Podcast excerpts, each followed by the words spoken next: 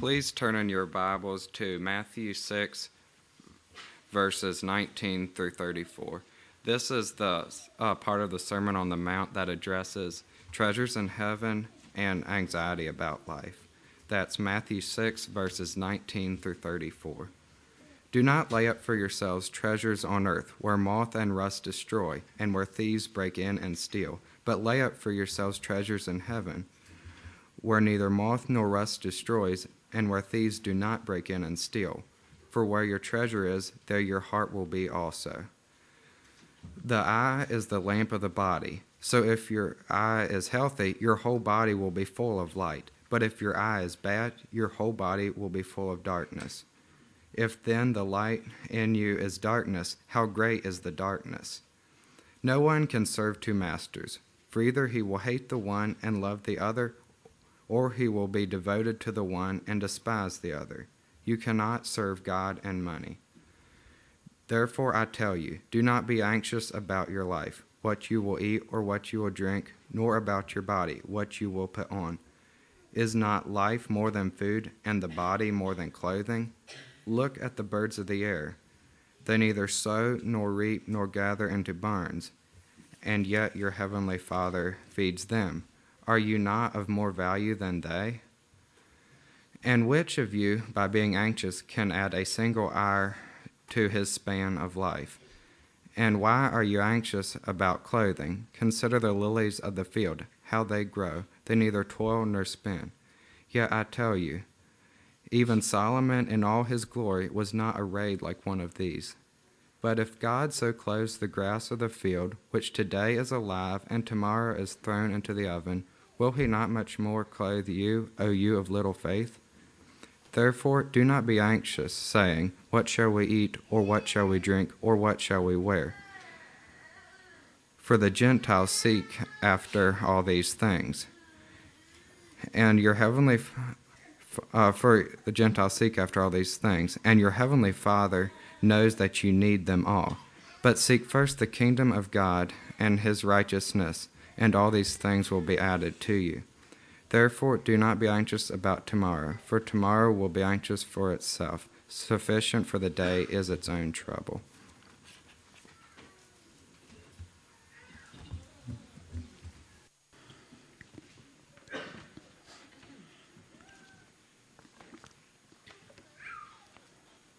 Our text for this morning's sermon is 1 Timothy 6, verses 6 through 10.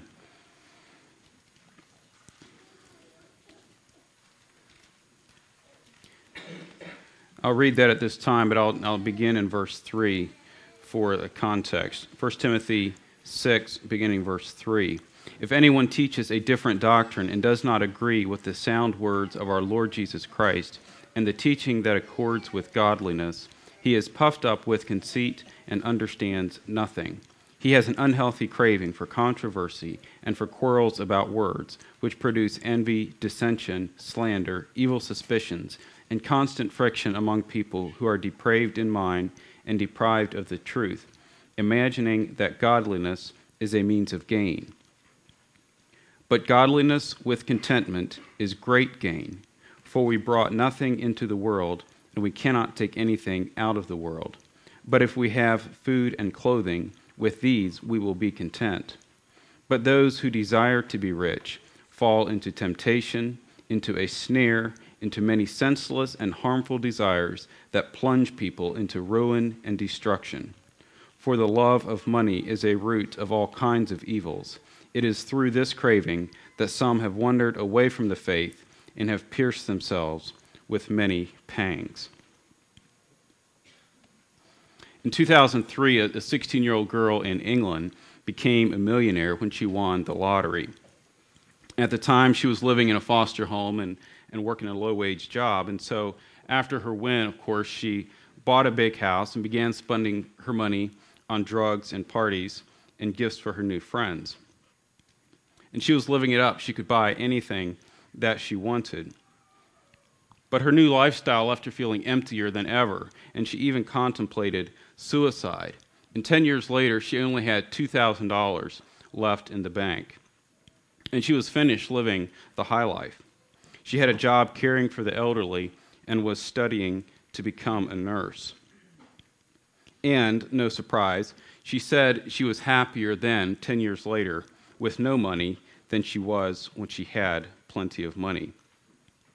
And her quote was Even if you say your life won't change, it does, and often not for the better. It nearly broke me, but thankfully, I'm now stronger. So she doesn't tell this story to prove a biblical point, and she's not necessarily a Christian, but it illustrates for us the fact that, that money is dangerous. Money does not satisfy, even when so many, many people pursue it like it does. So I've titled the message this morning, Godly Contentment. The Bible says, Godliness with contentment is great gain. We kind of roll our eyes and, and shake our heads at, at, stories like this and, and um, people who, who suddenly become wealthy and, and, don't know how to handle the pressure and, and don't know how to handle their money. But there's, there's lots of stories about this kind of thing uh, lottery winners, sports stars, celebrities who destroy their lives because of their wealth. But I, I, think all of us kind of think that we would be the exception. You know, give us give us a chance. You know, I'd, I'd love to love to prove them wrong. You might even make a donation to the building fund or something like that. But the Bible is clear about the danger of pursuing riches. Why is it that so many people who get rich quick make foolish decisions with their money? Is money really the problem, or what is going on?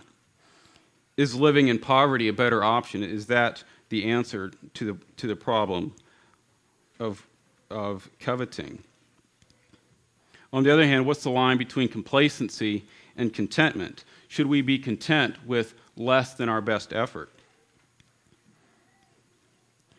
I won't necessarily answer all of these questions, but the truth is that wealth or money itself is not evil and it doesn't make people sin and sudden wealth doesn't cause normal people to become unwise. It's not the wealth, but it's the desire, the pursuit of these riches that positions a person in a place that, that sets him up for tragedy.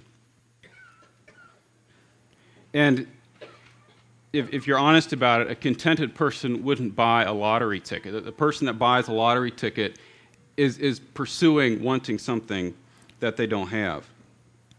And this passage gives a, a, clear warning that a life that is oriented around making money, a life that is, is focused on becoming wealthy, or a heart whose singular focus is on acquiring material gain, will experience suffering and tragedy that no amount of money can prevent. You won't be able to buy enough insurance policies, security guards, or alarm systems to protect your soul from the destruction that awaits the powerful pull of pursuing wealth. This passage really gives us two opposing positions, and we'll spend some time looking at each one. The first position is contentment, and the second one is covetousness. And our version doesn't use the word coveting, and it's not necessarily a, word that we commonly use today. But it is a, a biblical term and, and, one that we've tended to replace with, with other words that, that carry a little less negative connotations. So, whether we use the word or not, we need to know what the Bible says about our attitude towards money so we can evaluate ourselves against what God is calling us to. So, if I had to, had to summarize this sermon in a few sentences, it would be something like this Godly contentment is satisfaction in God that equips us to serve God and others without regard for our personal comforts.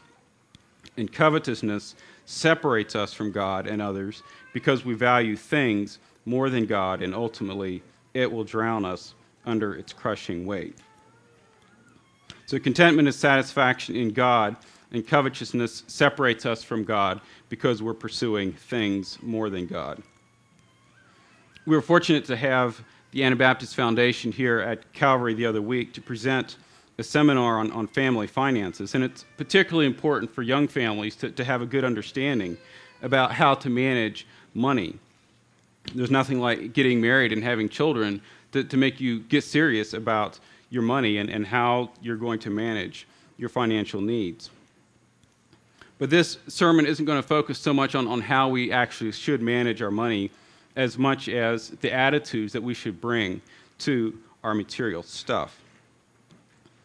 So I'm going to step back just a little bit in the text here to, to get a context for the verses before we jump into it. And the part I, I read, verses 3 and, and following, Paul basically gives a pretty tough condemnation to the false teachers in the church. The false teachers were teaching something other than the gospel of Jesus, and their teaching was inconsistent with godly living. The false teachers were known for, for arrogance and controversies and quarrels. And he gives a whole list of, of negative things that, that characterize a false teacher and the people who follow the false teaching. And then he ends that list in verse 5 with a phrase that becomes a, a transition to our, our text for today. It, it, seems to change the subject, but it, it fits in with, with the contrast that he's presenting between the godly teachers and, and the ungodly people in the church. And then he specifically kind of revisits this subject of wealth later in the chapter. And it's important to note he doesn't condemn money um, itself, but gives instructions on, on how money should be used, how wealth should be used. And we'll address that in a later sermon. So the phrase in, in verse 5 that, that he ends that list with is godliness, imagining that godliness is a means of gain. So what he was saying is that the false teachers were, were teaching for the wrong reasons. They were teaching in order to take advantage of the situation in order to line their pockets. And they thought that by teaching this godliness, they could get rich. So Paul takes this, this false idea of godliness being a means to gain and, and rephrases it to make a true statement in verse 6. And, so, and he rephrases it to say, actually, godliness with contentment is gained. It's not a means to gain, it is gain. And it's one of those verses, interestingly, whose, whose translation remains the same across a variety of versions. So if you have the King James or the NIV or the HCSB or the ESV, they, they all put this phrase exactly the same. It, it's, there's really no better way to, to translate it. Godliness with contentment is great gain. Godliness itself is gain. It's, it's, it's qualified, though, with this qualifier godliness with contentment. And so, in contrast to those whose godliness was a means to experience material blessings, godliness with contentment is far greater gain. I'm going to pause just a minute here and talk about one kind of negative that, that might occur with, with the, the teaching of contentment, and that's this idea of complacency. We, we don't want to confuse contentment with complacency, and we can kind of excuse one for the other. So, uh, complacency is this idea of, of being in a position that, that's not good, of being in a place that's not healthy for the long term, and not doing anything about it. And this could happen in your job, in, in your relationships, or in your spiritual life, where, where you have a responsibility to do something, but you're not doing anything about it. You're not, that's not contentment, that's complacency.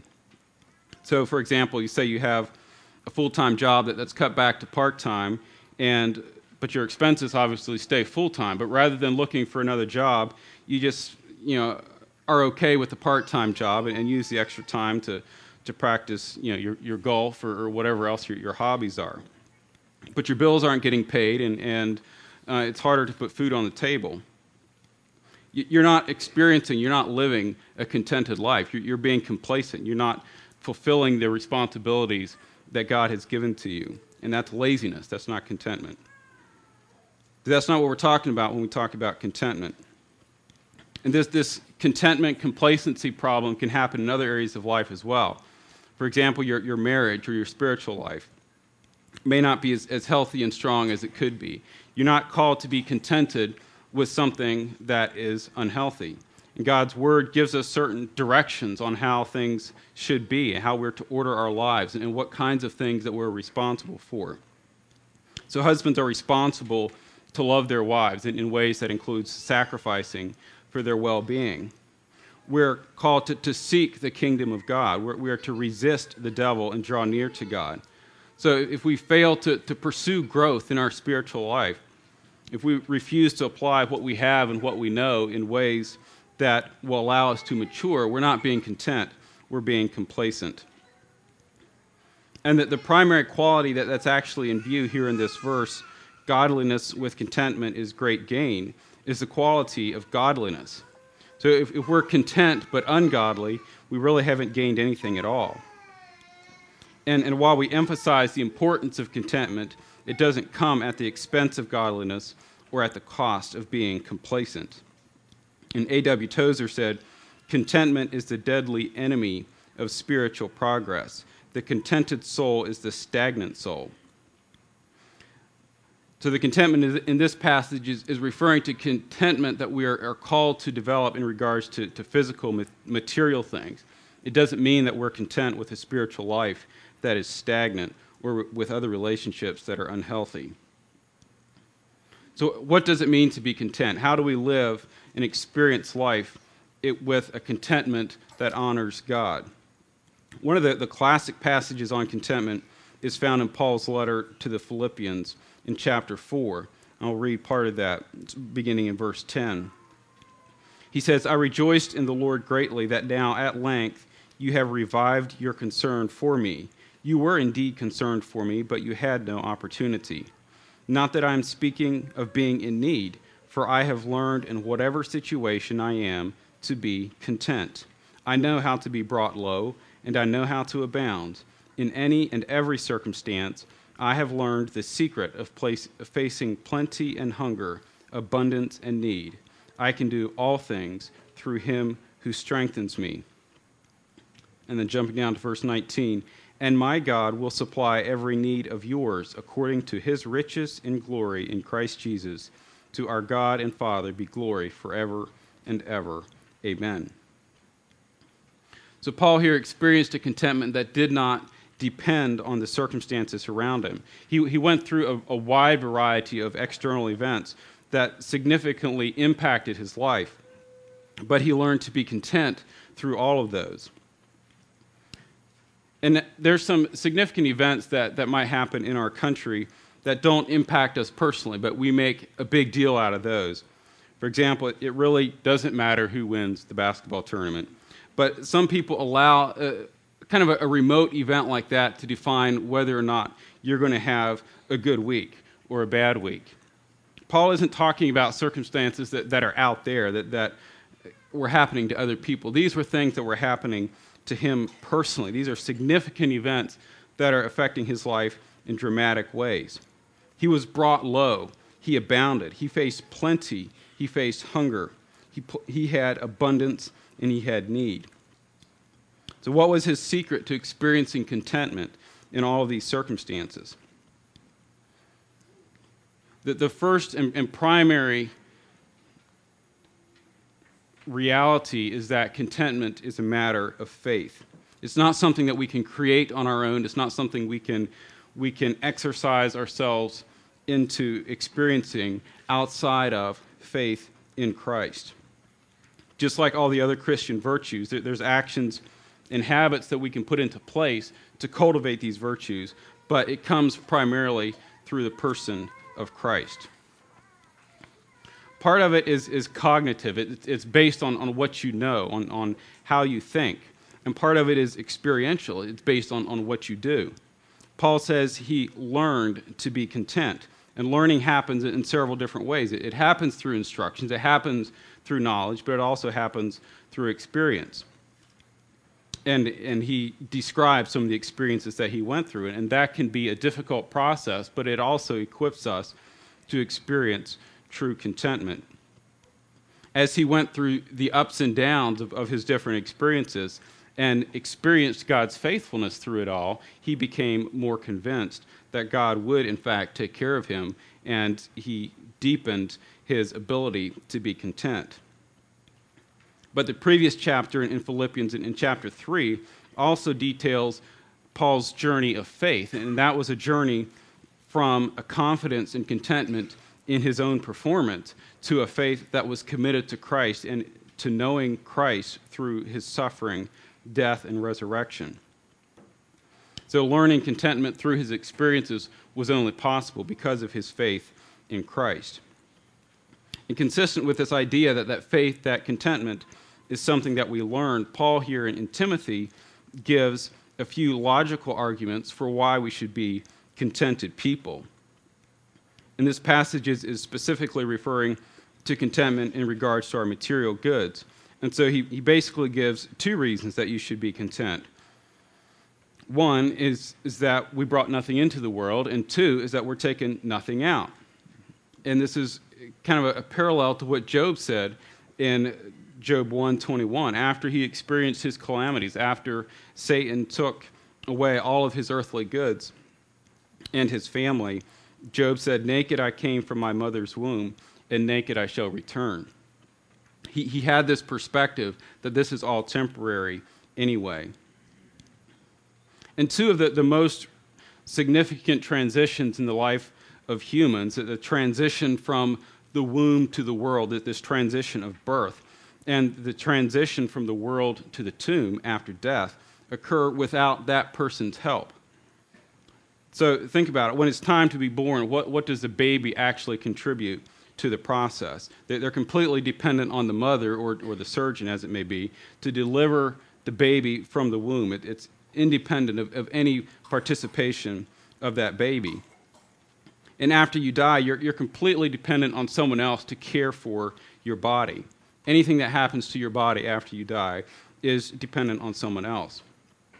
So, what, what does the stuff you hold today, what value does it, does it contribute to those transitions in life? You, you bring nothing in, everything is given to you, and you're not taking it with you when you go.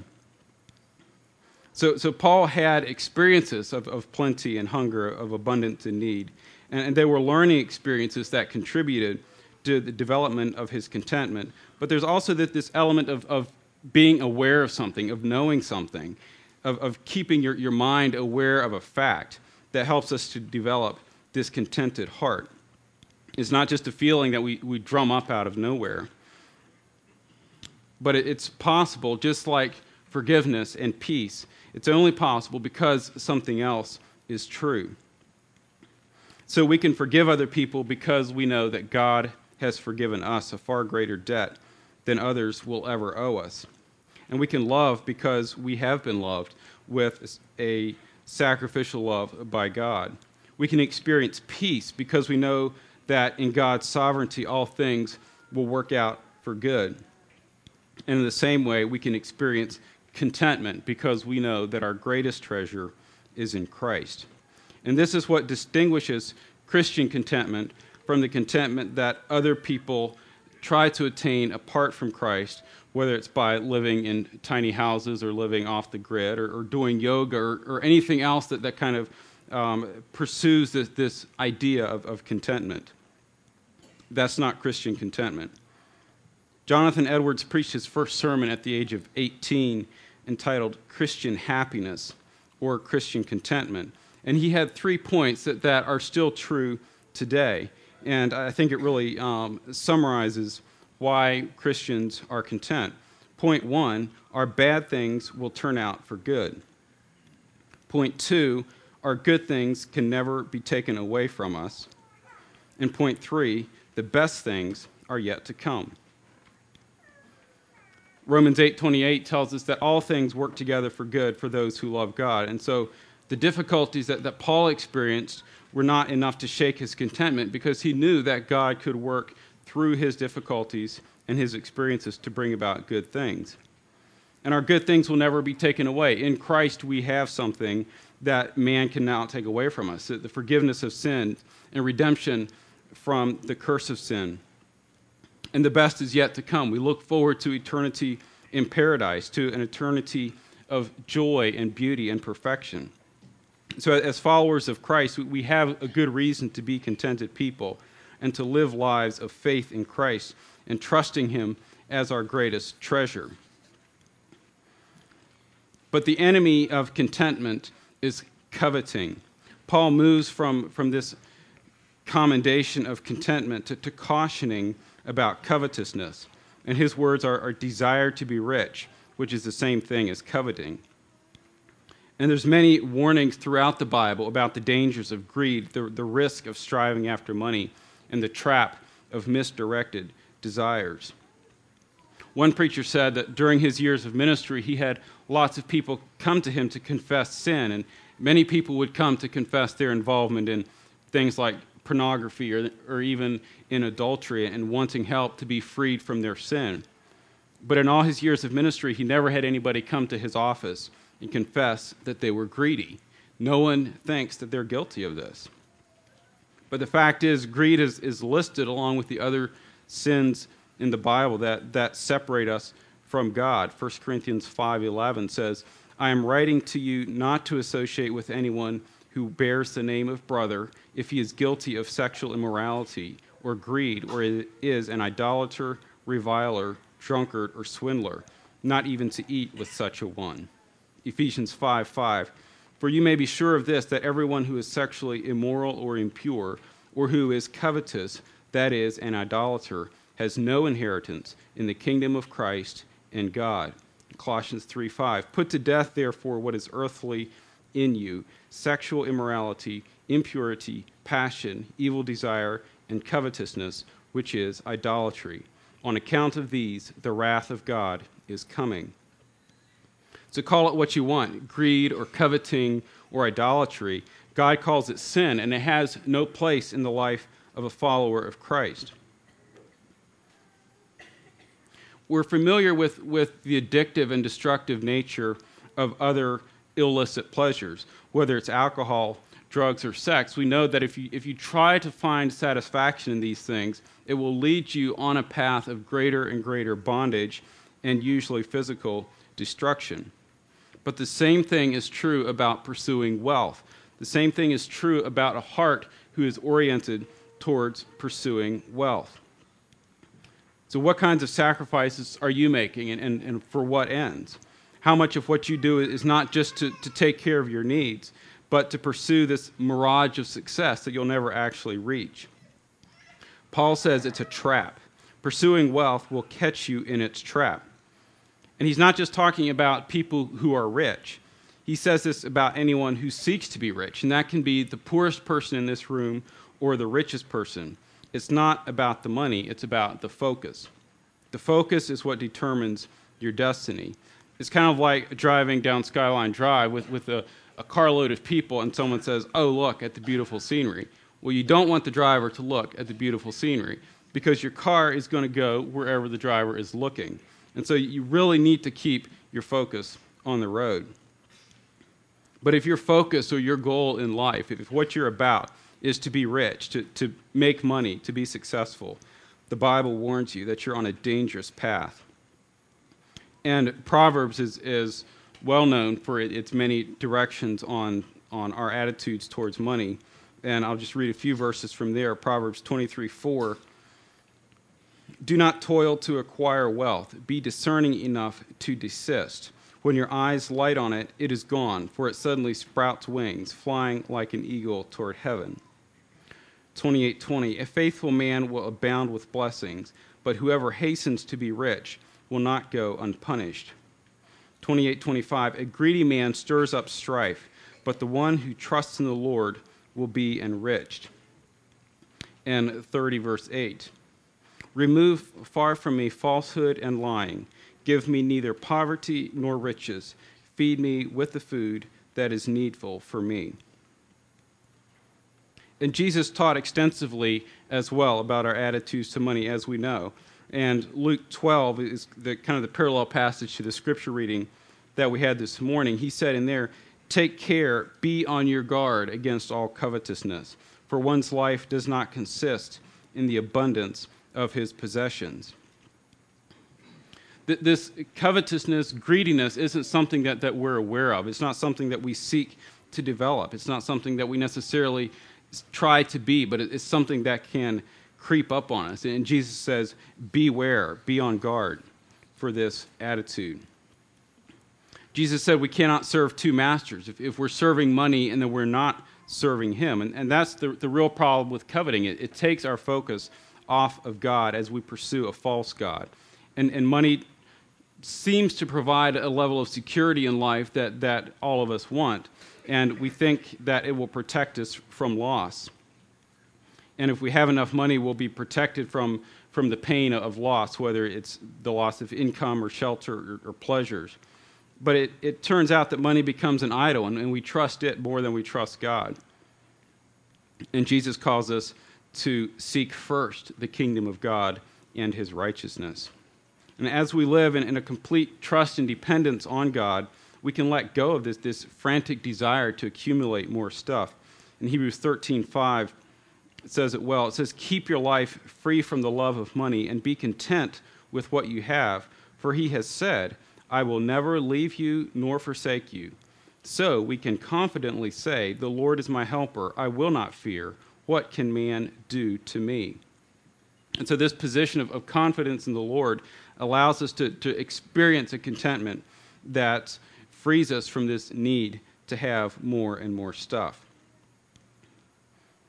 So, so how do we put this into action? This is primarily, like I said, an attitude, a kind of a heart um, focus that, that we need to develop. But how does a warning against coveting and greed and a call to contentment, how does that affect the decisions that you might make this week? And I said it first of all requires a position of faith and dependence on Christ, like Paul described in Philippians 3. He said, I count everything as loss because of the surpassing worth of knowing Christ Jesus my Lord. For his sake I have suffered the loss of all things and count them as rubbish, in order that I may gain Christ and be found in him. So if Christ is not of surpassing worth to you, and if you're not living a life that is oriented toward him and surrendered under him, you will not be able to experience godly contentment. And, and the first call to you would be to bring your life under God's rule. But there's also habits that, that we can develop and employ to, to cultivate this, this attitude of contentment in our lives as, as we live under the rule of Christ. And I think one, one simple way is to simplify. We, we don't need to buy everything that our society encourages us to buy just because everyone else has it or because it's the cool thing to have. What happens as you buy things is you develop this uh, kind of need to have more things. And there's a certain level of tolerance that, that you develop as you acquire things that, that says you need more to, to satisfy whatever, whatever you think your needs are. And things that, that happen to be luxuries at one income level become necessities at the next. So if you, ha- if you move from one income level to the next, it doesn't mean you need to adopt all of the necessities that go along with that income level. And it, you know, this changes as well from, from generation to generation. And it, um, just like microwaves and, and, cell phones or dishwashers. Um, but it, it, can also happen w- within, within your own um, life. I think smartphones is, is the latest example. It's, uh, I got my first smartphone a year ago, but what teenager do you find today that doesn't think they just have to have a smartphone in order to live? And it's, it's not a necessity. And it doesn't cultivate this, this idea of contentment. And if we take seriously this, this direction to be content with food and clothing, we'll have to admit that we, we do spend an awful lot of money on luxuries that we don't really need.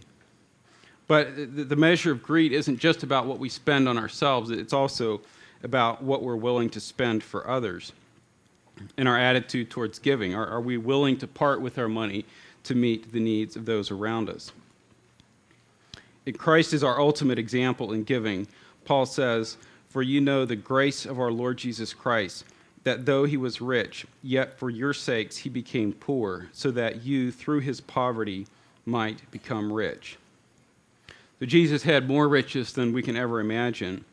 Yet for our sakes he took on a poverty not only of possess- possessions, but also of identity and being, so that we, because of this poverty that he was willing to experience, might become rich through taking on the identity of Christ and ultimately to walk with Him on streets of gold. So if you're serving yourself or if you're serving money or your pursuit of riches, you are experiencing your best life now, and it will disappoint. But if you faith, place your faith in Christ, and if you trust Him with your needs and your desires for your life, He will give you a richness of contentment that no one can take away, and the best is yet to come. Let's have a song.